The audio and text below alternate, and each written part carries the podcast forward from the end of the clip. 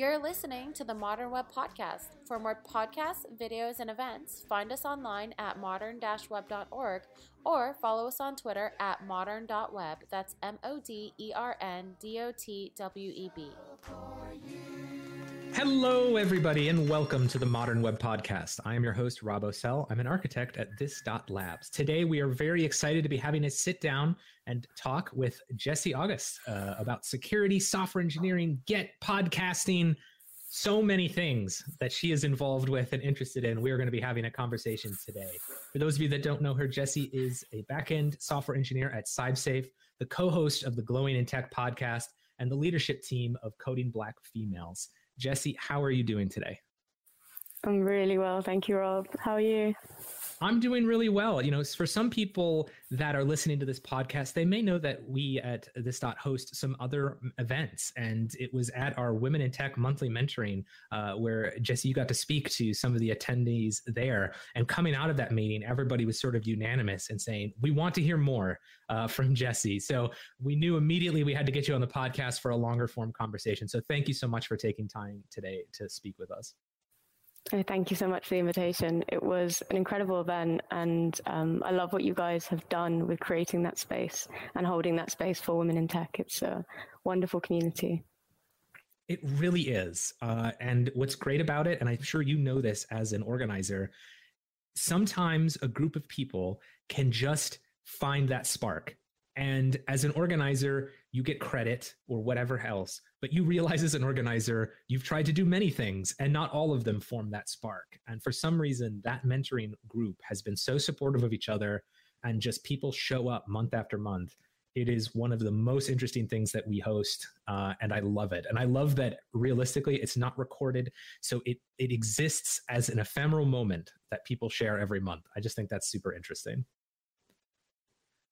All right. Now, the first thing that I wanted to get into is for people that don't aren't familiar, I would love to hear a little bit about your journey and not just kind of like where you are now in tech, but kind of how you arrived at this moment because I think that's interesting as well and I think indicative of the stories of so many software engineers now. So could you kind of explain sort of uh, you know wh- where you are in t- the tech space and kind of how you got to this point?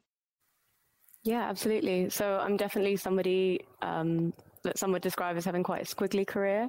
I went to university to study psychology because I was fascinated with human behavior. Um, no idea what I wanted to do with it afterwards, just knew that it was what I was enjoying in that moment. And so when I did graduate, I was kind of lost for which direction to go in. A lot of my friends and, and kind of um, fellow students at the time were going off to graduate courses or going traveling, and um, there didn't seem to be a set career path anymore. Whereas before that, structured, there was a lot of structure around education and academia. But up until that point, I'd, I'd planned to get a degree and that was it. So I was definitely quite lost after that. Um, and took a while to kind of try a few different things. I was a teacher for a little while. I traveled and was a nanny abroad in Spain. Um, and then when I came back to London, I her, was um, approached by a recruiter for a behavioral science cybersecurity startup.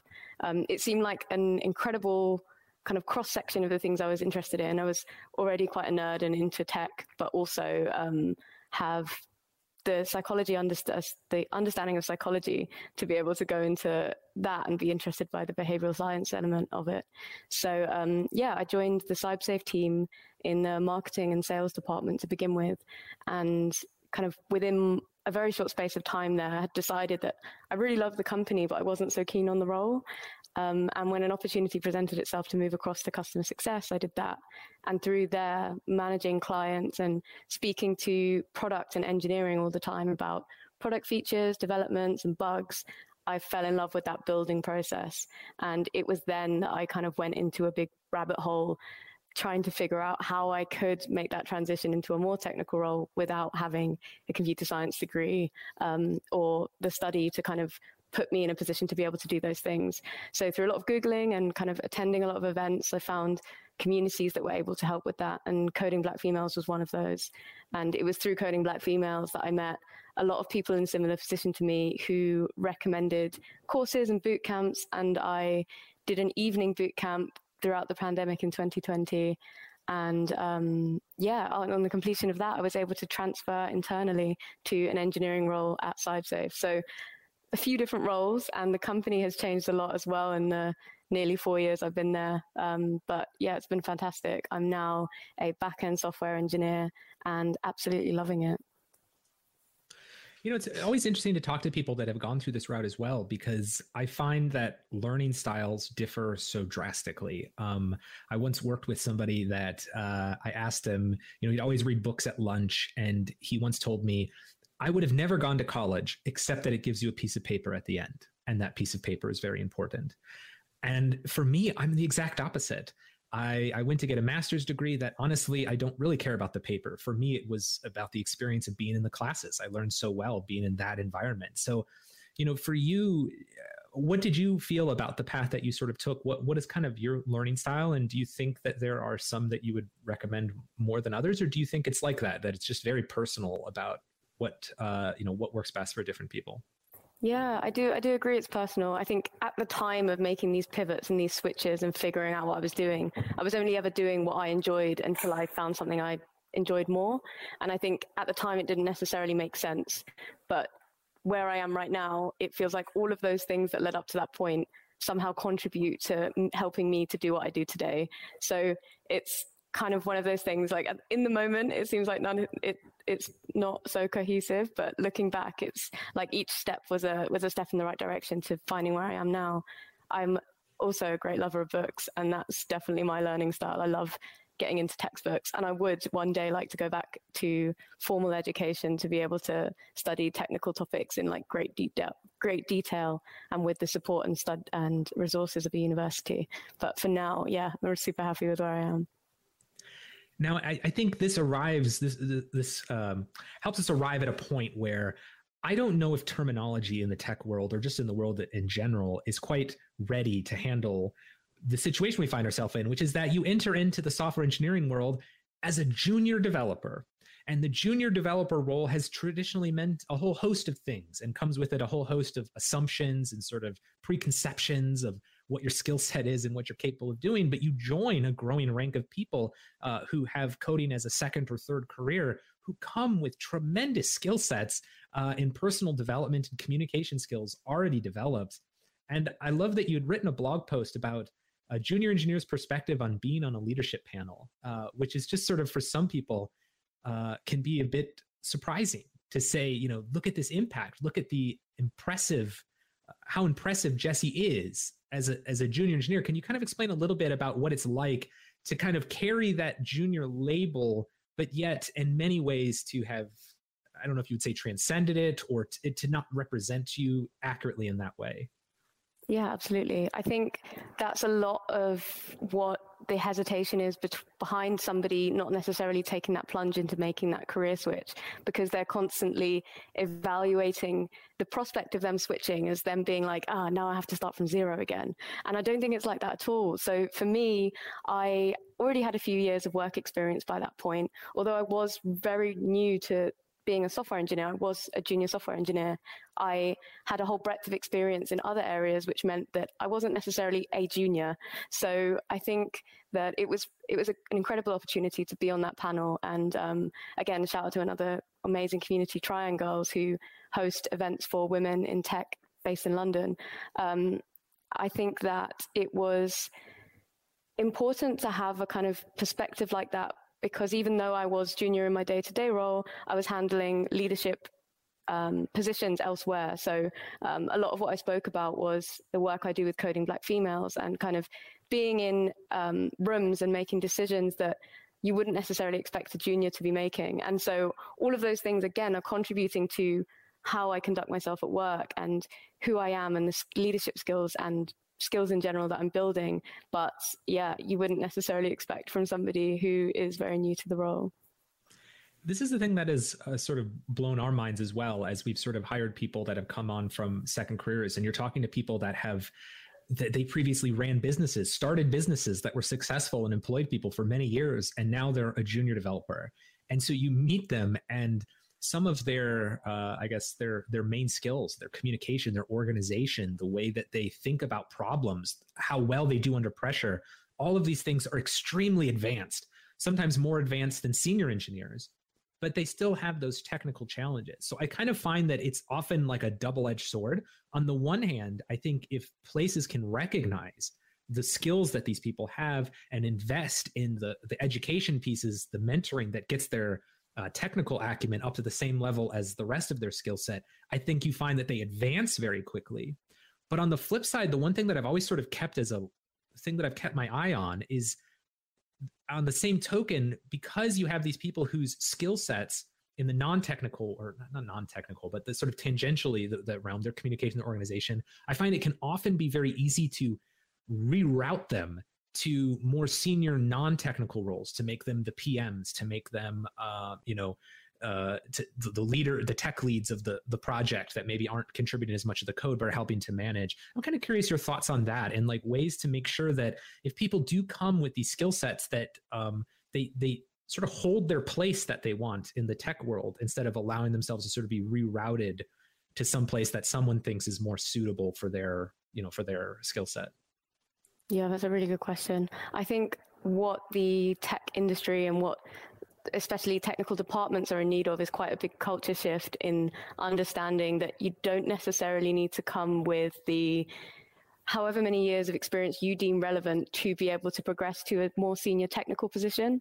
I think that as we see this new wave of non-traditional candidates moving through, it, it's it's key, like you said, to make sure that we're listening to what they want to do, what their needs are, what their ambitions are, because really, it's like if you're not helping to move somebody towards the things that they enjoy, they're not going to thrive in the same way at your place of work as they would elsewhere, where somebody does give them that respect and the space to do that.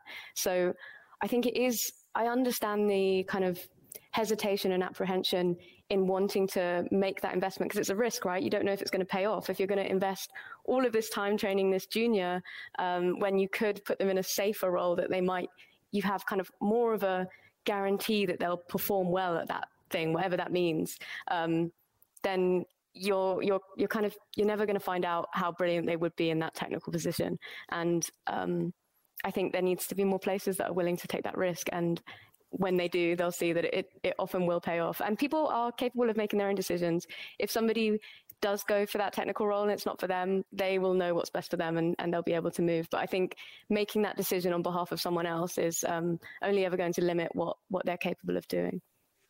And sort of like your your sort of blog says about you know being a junior engineer's perspective on being on a leadership panel, I do love this idea that I've increasingly seen um, amongst our teams. You will have environments where you have a junior, this one of these junior engineers, sort of um, soaking up as much mentoring as they can from another peer or a more senior engineer uh, on that technical dimension, but at the same time holding a position of sort of soft leadership, not necessarily formal leadership, but guiding the team and dragging them through, you know, following the process and and communicating well and catching sort of edge cases. And you find this sort of bi-directional mentorship start to forming on these teams, and I I I love it, and I think that will be off-putting for some engineers who feel like that uh, might be bringing them down or making them feel like they aren't as skilled. But i think for anyone that's sort of open to that it's a super exciting time to have this variety of people and skill sets on these teams going on. Um, the best teams kind of have that sort of give and take of, of mentorship. And I, I, think it's something that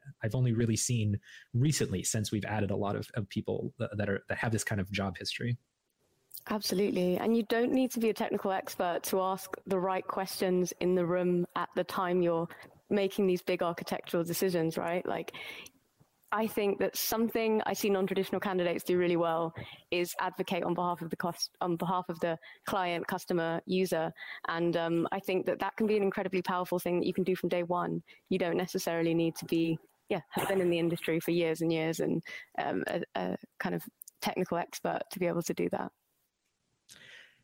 So I guess this sort of dovetails a little bit into the podcast that you do. So you have uh, your co-host on the Glowing in Tech podcast. First and foremost, the episodes that you all have are amazing, and the production value is superb. So I mean, I need to understand how you all have that set up. So for anybody uh, listening, we'll have links, of course, in the description. You should definitely go check it out. But could you walk us through a little bit of just how that landed in, you know, in your lap, how you decided to start that, and kind of what you're hoping to accomplish? Absolutely. So myself and Amber, both career switchers. So Amber, for context, is the person that co-hosts the podcast with me. Um, we went through this journey together and we were like you mentioned before the sponges in the room trying to soak up everything we could and whenever we were searching for technical content for just ways that we could hear people like us speaking about um, technical things and, and, and their journeys, it was really difficult to find. There just was a massive gap in the content that we were looking for, which was looking for Black women, Black people, women speaking about technical topics and tech in general. And so it was from there that we kind of thought, well, why don't we give it a go? And um, our first season, the the showcase is is an aim at kind of we personally know a lot of incredible Black women in the industry, and we know that they're also a tiny percentage of um, what's represented within the tech industry, especially within the UK.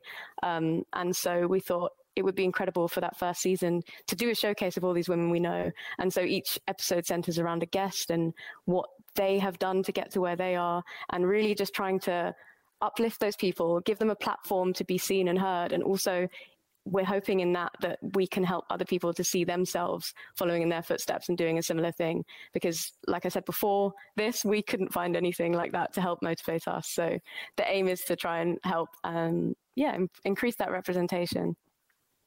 The guests that you've pulled also are amazing. Um, I, I, I recognized uh, several of them from other events that we've done as well, and it's just it's amazing that you've had that in that community as well. Um, so I guess my question is, is I suppose you've answered this already of why focusing on the stories. It's it's that these stories aren't out there to be to be seen. Do you see this as being the focus going forward? Do you think it'll sort of change a little bit, uh, or you know, have you have you all done planning for where this is going to go?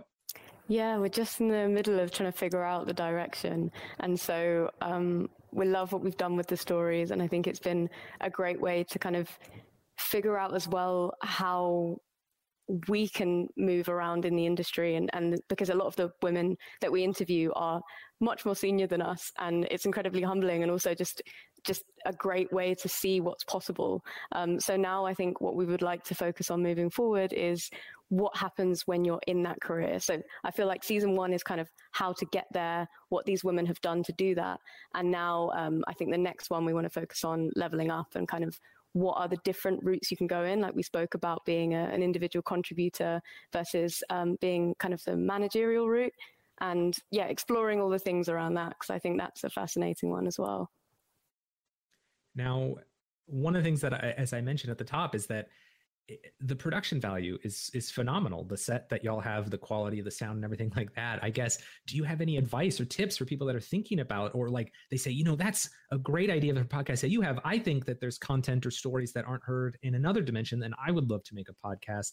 For anybody that's sitting there thinking like that and is inspired, do you have any tips that you've uh, that you've gleaned so far that that you would share for them, or or any pushes to, to on whether this is a good idea to pursue or not? Absolutely. So I think um, if you feel like you have some stories to tell, you should absolutely go for it. I think something that we were really lucky to have was the support and um, kind of guidance from the Coding Black Females organization. And so my advice would be to reach out to communities that are for those underrepresented people that you're trying to help and try and see, yeah, where, where you can collaborate because it's, it's beneficial for the community that we're trying to represent right so it's kind of establishing that that partnership and finding people that you that can support you to help amplify those voices great now uh, in your sort of, I guess your your main job at CybSafe, uh, you're dealing with cybersecurity. Um, I'm kind of curious, like from the cybersecurity space, was this an interest that you had had for a period of time? Was this something that you've sort of uh, gained an interest for or a love for while while working at the company. Can you kind of explain, uh, you know, what your role is uh, and and sort of your focus when it comes to security? Absolutely. So I think the thing that drew me in and that I completely fell in love with was the mission. And the mission of CybSafe is to fundamentally transform the way that society addresses human cyber risk. Um, we all know somebody who's been caught out by a phishing scam or had some kind of um, been taken advantage by somebody online or had their information compromised. And um, CybSafe's mission is to try and actively reduce that and do it not through the way of telling people off and, and saying that humans are the weakest link, but instead empowering people, providing them with everything they need in the moment to be able to make those informed decisions. And so, yeah, that with a combination of infusing the behavioral science element to it, uh, yeah, I was I was sold on on the dream for sure. Um, I currently I'm working in a squad with a behavioral scientist, product manager, product designer, and a couple of other engineers to um, work towards integrating with other platforms and deliver kind of interventions that will help people to remain secure online and kind of give them the, the help that they need when they need it. Um, and that has been a whole, it's been a whole, it's been a, let me think about how I'm going to do this sentence. It's been an awesome challenge because we have had so many different ways to integrate with so many different platforms. We've also had a whole load of data to ingest and figure out what to do with. And um, I think working together with behavioral scientists to try and figure out what we do with that data and how we intervene in order to be effective has been incredible. What a fascinating cross-functional team to be playing uh, within too. I, I, think being in an opportunity to be like that is so exciting. I know I've I've been uh, never been on a team that's had like a behavioral scientist uh, of that nature, but you know having design and engineering and test uh, and you know and requirements all working together uh, small teams kind of working on a problem. That's that's got to be super exciting for sort of that fast iteration. You know, coming up with good ideas. Everyone getting to learn outside of their own sort of sphere. That has to be a fun team to be on. Absolutely, and I think we have a big emphasis on making sure that all the voices in the room are heard and we will have the ability to contribute. So, um, one of my favorite things is, and we've just had one today, we have monthly hack days where you can form a team with whoever you like and just have a day trying to build something, just demonstrate proof of concept, something that helps the mission or helps you to be able to do your job. And so many great things have come out of that. And I love that the challenge, um, everybody seems to be really, really driven to kind of what can we do? What's a great idea that we could try and get into production? And um, yeah, it's just, you never know what's going to happen at the end of a hack day. Um, yeah, I love that kind of thing. So I know there's no one answer to this, uh, but if there was you know something that you could identify that is a little maybe not the most obvious thing but something that we're not paying enough attention to as a development community when it comes to cybersecurity that you maybe encounter a lot or you've worked with customers uh, who are encountering it a lot. Is there anything that you can think of? Uh, it could be obvious or it could just be novel that is sort of just as a community we're just not giving it enough credit for maybe how many people it actually affects. Um, so this is not quite related to the work at, at, work, but stuff that I'm getting super interested in at the moment um, is kind of web applications security and the responsibility of the developer in developing secure applications. And hmm. there's a shocking stat which is constantly like coming to mind when I'm building things, which um, comes from research done by Immersive Labs last year, which is that 81% of developers knowingly release sec- vulnerable applications. And um, mm. yeah, I think when I first heard that, it was like a realization that I wasn't sure how much I was really putting, how much thought I was putting into building securely. Um, so I definitely think that's an underappreciated area. We often kind of think that security teams will take care of it and kind of alleviate ourselves of the responsibility of needing to be responsible for it ourselves. Um, mm-hmm. yeah, so that's something that I think more people should know about it's an interesting one, especially in the security realm, because I think oftentimes the only experience we get with learning how to improve security is when we release something insecure and it becomes exploited in some way yeah. and then we have to fix it. Um, it's so weird that the that the cost of learning in this sphere is often the scars the scar tissue that we accumulate. And mm-hmm it can sometimes be difficult. You know, we have the same conversation about accessibility at times, um, and sometimes even with performance. That if it's not immediately obvious when you run your code in your development environment and then you you see it it can sometimes be really hard for people to train themselves to understand how to see that um, and i think that's challenging in the security space as well i mean talk to engineers all the time and say you know and you look at one of their prs and you go oh you absolutely cannot release this.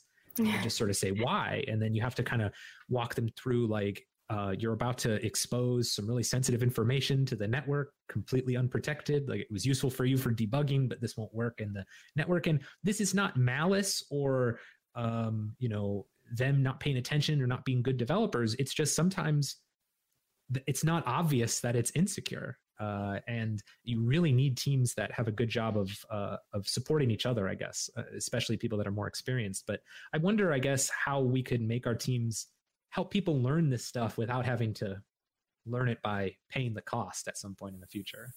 Yeah, absolutely. Absolutely. And I think it's, it's a really good point. It's never an intentional thing, and it's often a very painful lesson to learn if it does go wrong. Um, I think something that can can go some way to mitigating it is to make sure as an organization those resources are available there are so many um, open source or low cost ways that you can implement tools which do a lot of automate a lot of the kind of checking um, for you. But as well as that, I think it's just making sure that a developer, as an engineer and uh, or a developer, you understand the benefits that it do, it has with your code to be able to make um, yeah make build and develop features with security baked in and kind of the advantages it gives you just not in in term not just in terms of efficiency but also just in like the um, increase in resilience and kind of avoidance of bugs and things like that. I think if you make it apply to more than just it's going to make it less likely for a breach to occur but it's, it's just going to make me a better developer um, then that can be a, a really helpful way for people to reframe that because i think quite often especially with web application security, it can be seen as quite like a black box, black art um, with security. And I think we need to demystify it, make it seem a little bit less scary because it isn't as scary as it seems, um,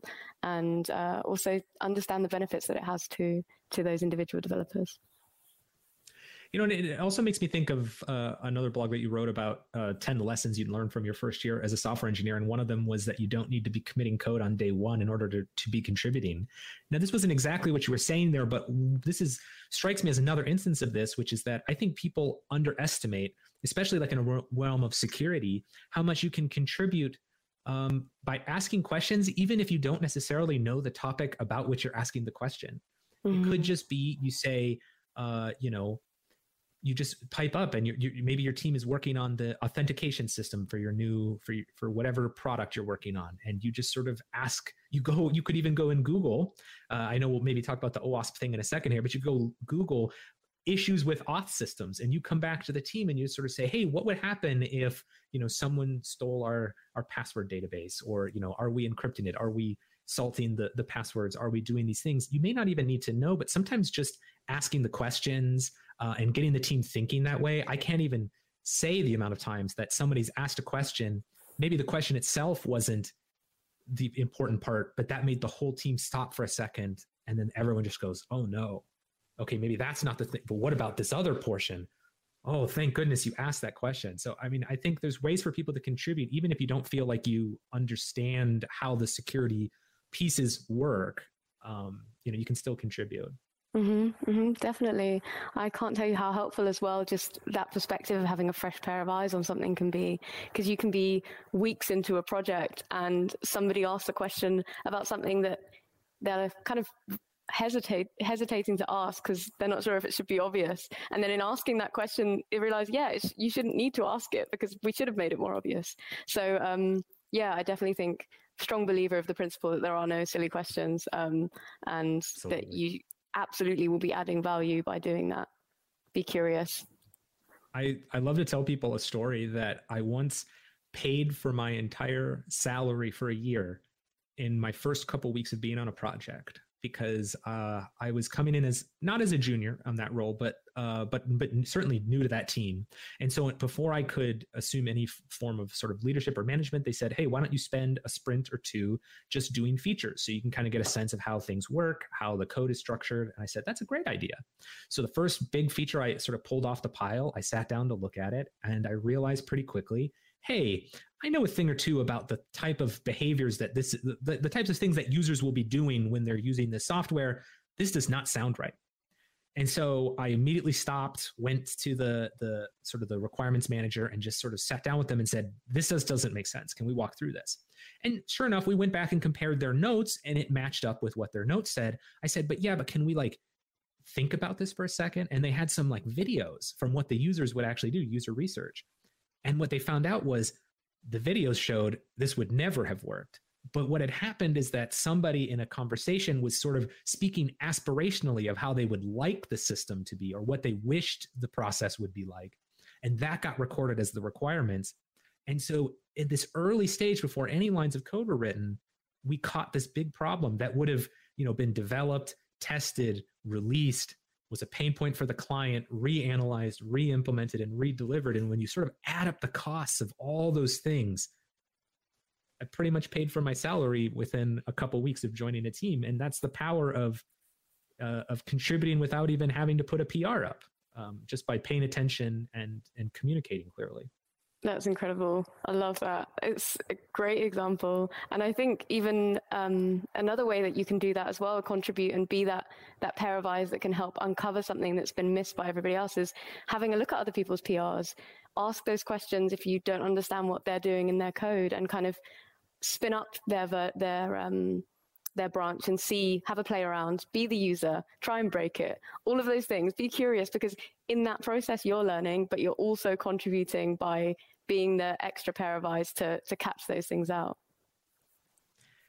Now you're also a member of of OWASP, and um, I'm kind of curious if you could uh, explain uh, what role you have there, uh, if if anything other than being a member, and kind of why this, what the significance was of you joining that, and I guess furthermore, why people should consider joining uh, organizations such as that, in you know, in whatever industry or, or place that they're working. Yeah, of course. So OWASP, OWASP are the Open Web Application Security Project, and they're a group of engineers who produce a whole load of documentation and open source security projects. And um, the reason that I joined was for the learning resources that they have, as well as the ability to be able to contribute to some of those projects and documentation. So um, they have a whole load of flagship projects, which are great fun to engage with. Um, one that I love is the Threat Dragon project, which is a threat modeling um, application and has possibly the cutest mascot ever, little dragon. Um, but yeah, it's it's. I think it's been great to be a part of the OWASP organization because of the, like I mentioned, the learning resources that they have available. So it's not just um, clicking through training kind of things. It's it's the ability to actually test things out and um, break applications, figure out what those vulnerabilities look like when they're live in in applications, and um, yeah, access to a whole great group of people as well. do you think that more people should be involved in organizations such as that? I mean, I think in general, I think finding communities uh, that match your interest is great, um, and those could be centered on, um, you know, like some of the organizations that you're a part of, like the Coding Black Females. It could be a, a local meetup in your community, uh, or these larger organizations. There's so many of them now. For some reason, there's so many of them, I can't pull any of them out of my head. there are, you know, so many organizations, and I guess I'm curious if you think that people should be involved in more, or should people maybe join one and maybe go deep on it or is is that also something that's more like a personal style thing like whatever however you like to kind of get involved in things like this i think so i think i have a propensity to like dive deep into my interests if i find something interesting i will be like obsessed with that thing for a very long time. Um, so I, I just say follow your gut with that thing. But I do think that people should absolutely get involved in communities no matter what kind of they are involved in. I think being involved in community and contributing for something outside of what you do in your day to day work. And for, like, I think it makes a big difference that it's for intrinsic value as opposed to for monetary value. I think you gain so much from that, like as an individual, um, as a professional, and and just kind of belonging and being able to yeah, contribute to something greater than yourself. I'm a big advocate for getting involved in community in whatever way possible. I think it's so fulfilling. But in terms of um, the ones I'm a part of, yeah, I think the reason that I got so interested in OWASP was realizing with the people that I'm exposed to going through these boot camps and coming from non-traditional backgrounds that a lot of these boot camps don't touch security at all. And and kind of being a bit confused by that and realizing that wow people are really scared of talking about these things. And that was where the interest came from um, as well kind of having that security element in my day-to-day work and working in like a cybersecurity industry in general um, contributes to that interest and also probably takes away a bit of the fear as well. But um, yeah, I'd just say go with your gut and go with your interests.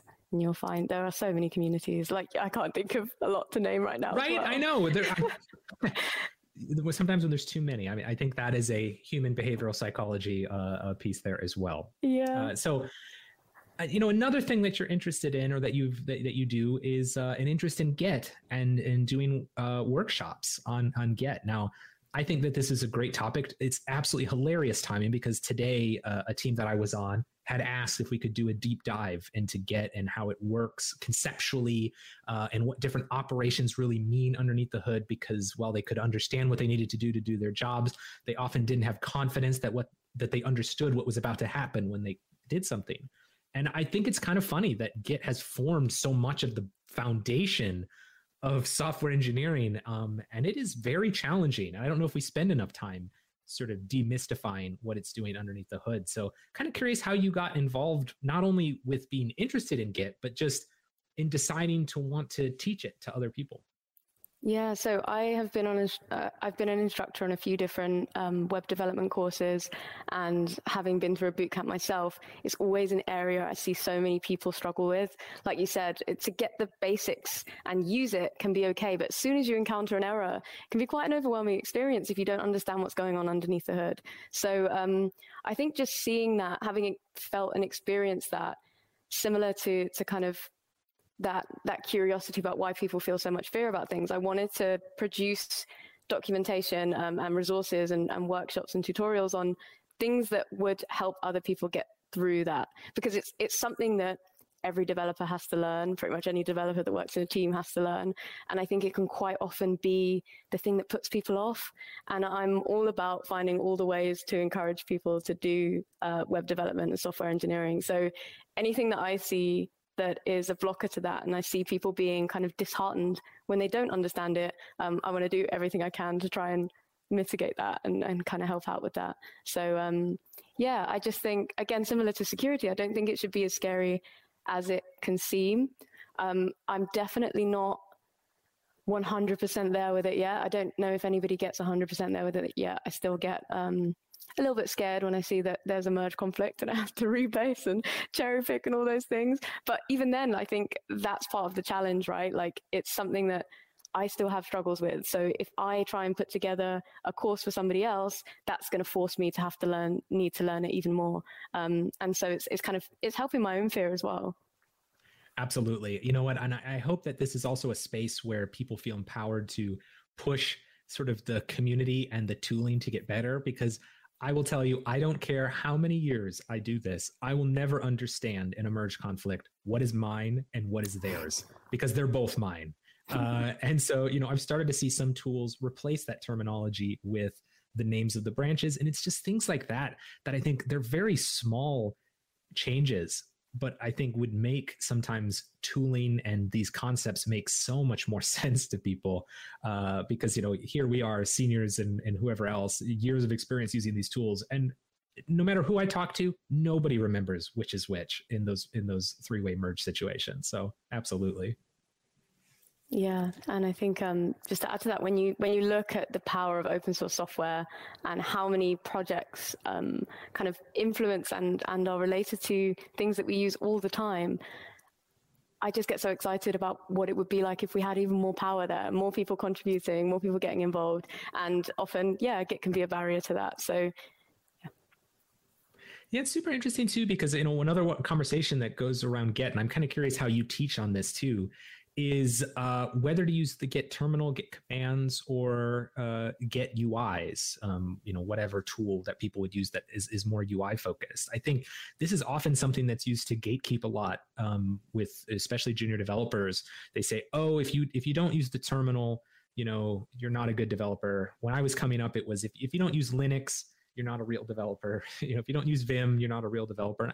I think we are getting better as an industry. It's it's it's improving, but you know, I think there's advantages to learning the commands. Um, and, and sometimes knowing how these things can be parameterized is is useful to know what it is that you have to learn.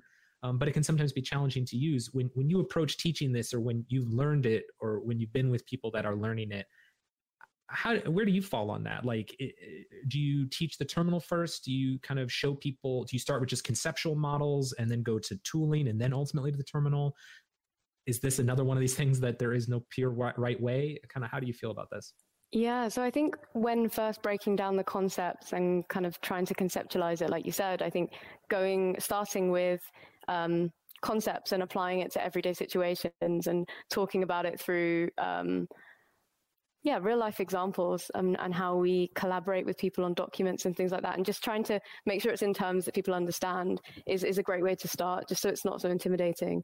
And then moving on, I do think that when you're first using it, it's really helpful to use the terminal just because you can then understand and isolate each action that you're making. You have a lot more control. But I would agree with you that it is often a way that people use to gatekeep or make people feel bad about it. Um, and there's a lot of that attitude like it was hard for me therefore it must be hard for you um, which i yeah it's just a bit silly isn't it but i would say that some of the well one of the most incredible engineers i know and have the pleasure to work with uses a, a gui and a user interface for git and yeah i, I don't think it slows him down it, it makes him but it's how he enjoys to work. So I'd say definitely give it a go, learning with the, the, the terminal and doing command line. Um, but if it's not for you, it's not for you, and that's okay. I mean, and it's it's so true too that honestly, like as an industry and as developers, people that have been developers for a long time, you you learn from people that were doing development from a long time if you come through the traditional pattern. So along that means that a lot of traditions last a lot longer in the traditional path because you're sort of taught by those people. So that's what you know. So then you maintain it and the innovation goes a little slower. What i love about the industry now is with so many people coming from so many different backgrounds you have people completely unafraid to just challenge the premises of things that many people just hold to be completely true. In other realms, I've seen this with. Uh, um, I have a son. He's he's five years old, and trying to watch him learn how to use a keyboard and mouse, and then watching him use any touch interface is completely blows my mind. That generation, uh, and the and even generations that are slightly older than him, they will learn how to interact with systems and tooling and concepts in ways that honestly we will have we have no idea right now how they will how they will understand that. So to even think that they will have a terminal to interface with or even a keyboard in some cases to interface with would be a bit of a presumption on our part. And there's some part of me that's super fascinated to see as more people enter this this uh, industry from all sorts of places, and as the younger generations come up into it, how they will code and what coding will look like, because I think it will surprise all of us. I don't even know if I want to make an, a guess on what it'll be, but I am very interested as these generations who start with none of the preconceptions. They didn't grow up um, using these keyboards and mice. They grew up on tablets and iPhones and things like that. And as they join the development space, how will they code? Not how could they possibly. I mean, I'm just excited to see the means by which they get there. I don't know if you've had similar thoughts. But. Absolutely. The tools have come a very long way. And um, I'm often told that like starting a new uh, development environment is completely different to what it would have been a few years ago. Just the, the, um, yeah, the, the, the, leaps and bounds we've made in developer experience has been incredible. And you can see that in, in products like Gitpod where you can spin up a whole server and and code in a, in a whole environment from from a phone, um, and as well like GitHub Copilot. You have somebody, uh, you have AI helping you to kind of formulate what you're going to be writing and help you helping you build the application that you're working on. Just these things weren't conceivable a few decades ago. So I'm incredibly excited for the future. I don't think we should be scared, or um, I know that there can be a lot of fear and frustration in thinking about these developments, but um, I think that improving the quality of life for, a, for an engineer is only going to improve the quality of the application, and, and that will continue to, to make things better. It's such a great point about the Copilot. That's such a, a contemporary example of this, where I think some people, uh, myself included, have have barely used it because it wasn't in our um, day-to-day routines. Um, but other people that don't have some of those pathways well grooved are using the tool and they've never been more efficient. Um, and I, I, just think that's yeah that's exactly right. That's so exciting. Now there was one sort of last topic that i wanted to touch on and it's something that you're quite open about um, and it's something that has become uh, something that i've become quite passionate about. And you've been very open about your experiences uh, uh, with ADHD and sort of sort of other neurodivergent uh, conditions. And what I find fascinating is that in the last few years, maybe I've just become open and aware to it, uh, as as as my son, who I've mentioned before, has has been diagnosed uh, with ADHD as well, and I've sort of started to realize what the symptoms are and what it means.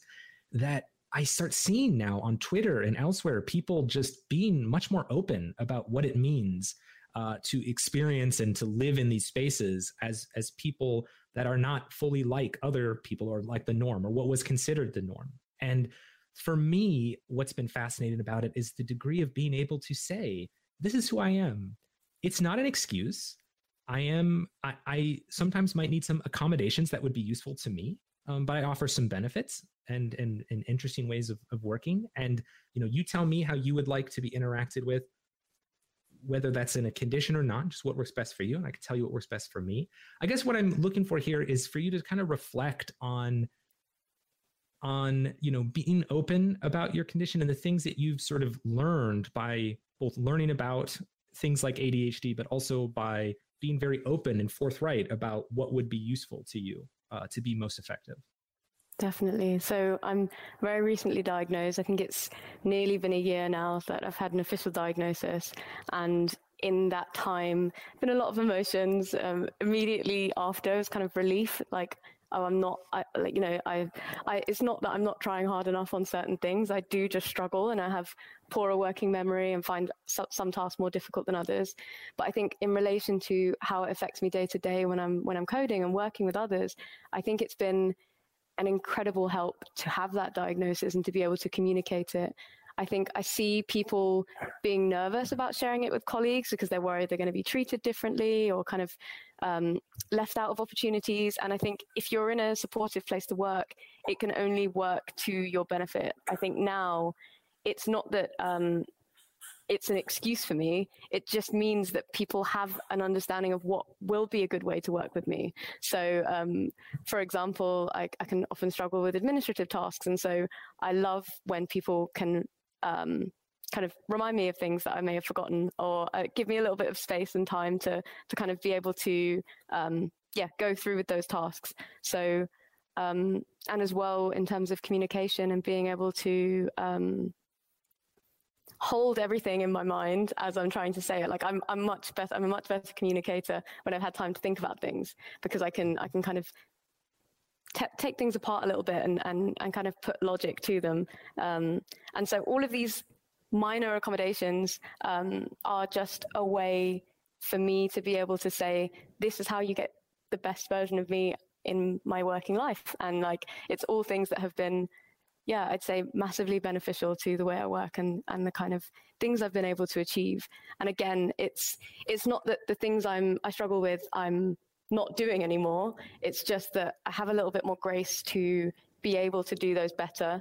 I understand where my strengths lie, and um, I know what to work on. And it's not it's not as daunting an experience. I'm not punishing myself so much when I do have those moments where I struggle with some things that that neurotypical people would find a lot easier and that's what i that's that's exactly that's what i love uh, is that for me it was uh, when I first found out about it was releasing the labels, uh, which was to say, hey, I know I'm a hard worker. I know I can do very hard work and, and I have a lot of endurance in doing work. So why do I feel like I'm lazy because I'm a procrastinator and I have poor work ethic? And I can get rid of those labels because it's not necessarily that. It's it's you know these challenges that you face and you can kind of get rid of those the stigmas in those those bad labels and kind mm-hmm. of realize that these are challenges and then find strategies for for working through them and i said you know now i can kind of understand why i always would tell people i'm great in a crisis because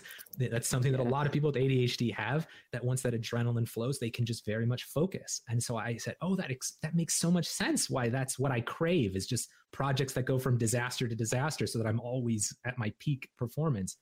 Um, and you know I've found ways that work for me like sometimes for me when I'm doing things I don't want to have to do sometimes having another person on the call they don't even have to be pairing with me necessarily just another person that keeps me focused because I feel a little bit more guilt about letting myself wander. Having that person there sometimes helps me hold my attention on whatever it is that we're going to work on. And so sometimes I can power through something if I have another person there. It's a personal strategy, but sort of depends on people. And I find that when I tell people about these things and they sort of explain some of these symptoms, and I say, well, you may want to get screened. It's super, you know, that that sounds like it could be something like that. It's not because this way. And I don't know if you've had this opportunity to see it, and their eyes go wide and they get so excited. They go really? I'm gonna you know make that appointment. And that's why i kind of wanted to have this conversation here and i don't know if you feel the same way is i just think that whether it's a, a condition adhd or, or whatever else it might be or whether it's just a style a learning style or, or what have you i think knowing yourself and feeling uh, empowered to to represent that to others and to and to ask them to adapt to that and to offer to adapt to them is such a potent um, force for for efficiency and for for for for productivity for happiness for fulfillment kind of in our, our teams and our jobs. And I, I don't know if you feel the same way. No absolutely. Absolutely. I think we can often be our own worst critics and we don't do a great job at giving ourselves enough grace sometimes. And I think that sometimes that can come from a place of not understanding why you struggle with certain things. And, you know, we, we're constantly comparing ourselves to other people that we work with, other people that we know. And I think that if we do that without the context of understanding what we struggle with, then that can be extremely damaging. So I think, yeah, absolutely, we all owe it to ourselves to kind of investigate those things, whether we're neurodivergent or not. Um, there's a lot of acceptance we need to do with what we struggle with and what we can and can't change about ourselves. And I think in doing so, like you said, once you have that acceptance, it just allows you to be able to accept others as well and and kind of um, yeah help help others.